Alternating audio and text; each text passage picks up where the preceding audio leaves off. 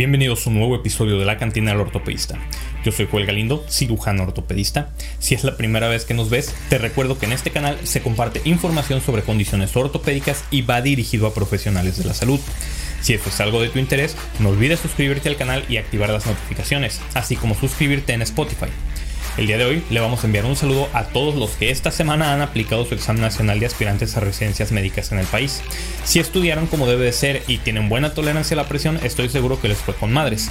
Si no es así, pues ni modo, siempre hay más oportunidades. Sin más por el momento, los invito a que sirvan su elixir etílico favorito y me acompañen a revisar el tema de fracturas subtrocantéricas. Empecemos.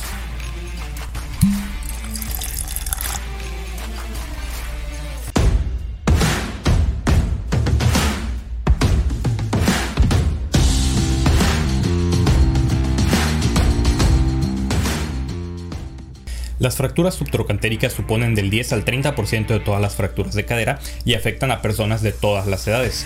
Como el resto de fracturas a nivel de la cadera, el mecanismo de lesión en pacientes ancianos generalmente es una lesión de baja energía como caídas de propia altura, mientras que en los pacientes jóvenes lo común es que estas fracturas se produzcan después de una lesión de alta energía, generalmente accidentes de tráfico o caídas de altura.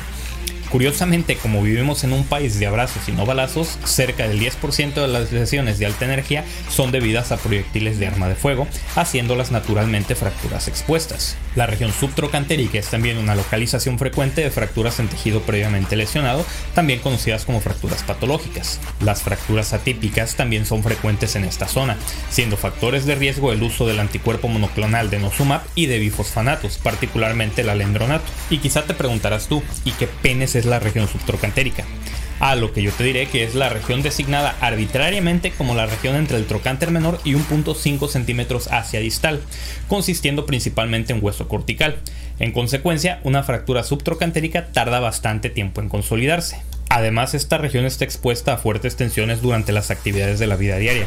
Las fuerzas de carga axiales a través de la articulación de la cadera crean un brazo de gran momento, con importantes tensiones de tracción laterales y cargas de compresión medial. Estas cargas de compresión se dan principalmente a nivel del cálcar, que es una porción de hueso a lo largo del fémur posteromedial, justo debajo del trocánter menor, que se extiende proximalmente hacia el fémur postero inferior. Se han descrito fuerzas de compresión significativas en esta región, que contribuyen a la densa cortical del fémur subtrocanterio. Por ejemplo, un hombre que pesa 200 libras puede generar fuerzas superiores a 1200 libras por pulgada cuadrada. Además de las fuerzas de flexión, las fuerzas musculares en la cadera también crean efectos de torsión que conducen importantes fuerzas de cizallamiento rotacional. Durante las actividades normales de la vida diaria se transmiten hasta 6 veces el peso corporal a través de la región subtrocanteria del fémur. Los principales músculos que rodean la cadera crean fuerzas significativas que contribuyen a la deformidad de la fractura. Los tendones del glúteo medio y menor se unen al trocánter mayor y abducen el fragmento proximal. El psoas y el ilíaco se unen al trocánter menor y flexionan el fragmento proximal, mientras que los aductores tiran medialmente del fragmento distal. Todos estos músculos están bien vascularizados y esto puede provocar una hemorragia significativa en el momento de la lesión o durante los abordajes quirúrgicos. Para abordar el fémur lateral proximal, el vasto lateral debe dividirse o elevarse del tabique intermuscular cerca de las grandes ramas perforantes de la arteria femoral profunda. La división de estos vasos puede provocar un sangrado abundante, lo que dificulta la exposición quirúrgica. Con los procedimientos quirúrgicos abiertos, el manejo meticuloso de estos vasos y tejidos blandos es de suma importancia, porque el suministro de sangre es fundamental para la consolidación de la fractura. Existen diversas clasificaciones para este tipo de fracturas. La de Fielding, por ejemplo, se basa en el nivel del trazo en relación al trocánter menor, dividiéndolas en tipos 1, 2 y 3 si el trazo está a nivel del trocánter menor, a menos de 2 centímetros por debajo del trocánter menor o entre 2.5 y 5 centímetros por debajo del trocánter menor. La clasificación de Russell Taylor la divide en dos tipos. Las tipo 1 son sin extensión a la fosa piriforme y las tipo 2 son con compromiso de la fosa piriforme. Esta clasificación ayudaba para definir si las fracturas podían ser tratadas mediante enclavado endomedular o mediante placa angulada en las tipo 1 y 2 respectivamente. Sin embargo, con el uso actual de clavos de segunda generación, o sea los cefalomedulares, que se pueden utilizar independientemente de si está o no comprometida la fosa piramidal, podríamos argumentar que la utilidad de esta clasificación es nula en relación al tratamiento. Y por último tenemos a la clasificación AO. Recordemos que las fracturas subtrocantéricas son en esencia fracturas de la diáfisis proximal del fémur, por lo que les corresponde los números 3 del fémur y 2 de la diáfisis, y las letras A, B o C si se trata de una fractura simple, en cuña o multifragmentada respectivamente. En estos casos se deberá agregar el calificador secundario A minúscula entre paréntesis para definir que se trata del segmento proximal.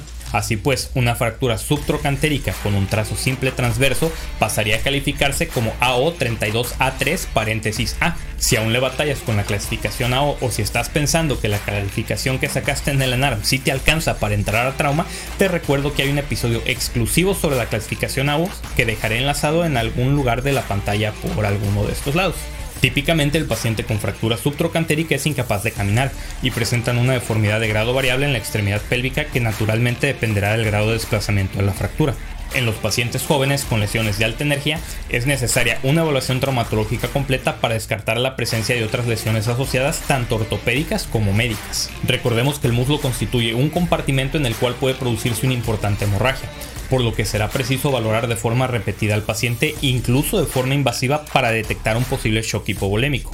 También es importante descartar la presencia de una fractura expuesta o de un síndrome compartimental en el muslo. Para la evaluación por la imagen de estas lesiones son necesarias radiografías simples biplanares del fémur afectado y la imagen debe de incluir la articulación de la cadera y la rodilla, pero también se recomiendan las radiografías AP de pelvis y la lateral cruzada de la cadera para una adecuada valoración del trazo de fractura. Si se sospecha de otras lesiones asociadas, hay que hacer radiografías de esas zonas. La tomografía computada no suele ser útil ni necesaria para la planificación quirúrgica en estas lesiones. Cuando se sospecha de una fractura patológica, los estudios de detección, como la gamografía ósea con tecnesio o la resonancia magnética, pueden estar indicados para descartar otros sitios de compromiso esquelético y la radiografía de tórax también es necesaria para descartar posibles metástasis pulmonares.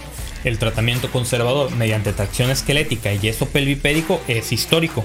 Estas fracturas tienen que manejarse de forma quirúrgica ya que el manejo conservador se asocia a elevadas tasas de mortalidad y de morbilidad, así como a pseudoartrosis, retardo en la consolidación y consolidación viciosa con angulaciones en varo, deformidades rotacionales y acortamiento, así que hay que operarlas. El tratamiento quirúrgico puede realizarse mediante un enclavado cefalomedular largo, placas anguladas, tornillo condilar dinámico DCS por sus siglas en inglés y un amplio sistema de placas de fémur proximal bloqueadas que existen en la actualidad. Los clavos cefalomedulares pueden usarse también en las fracturas que involucran la fosa ya que muchos de ellos entran al nivel del trocánter mayor.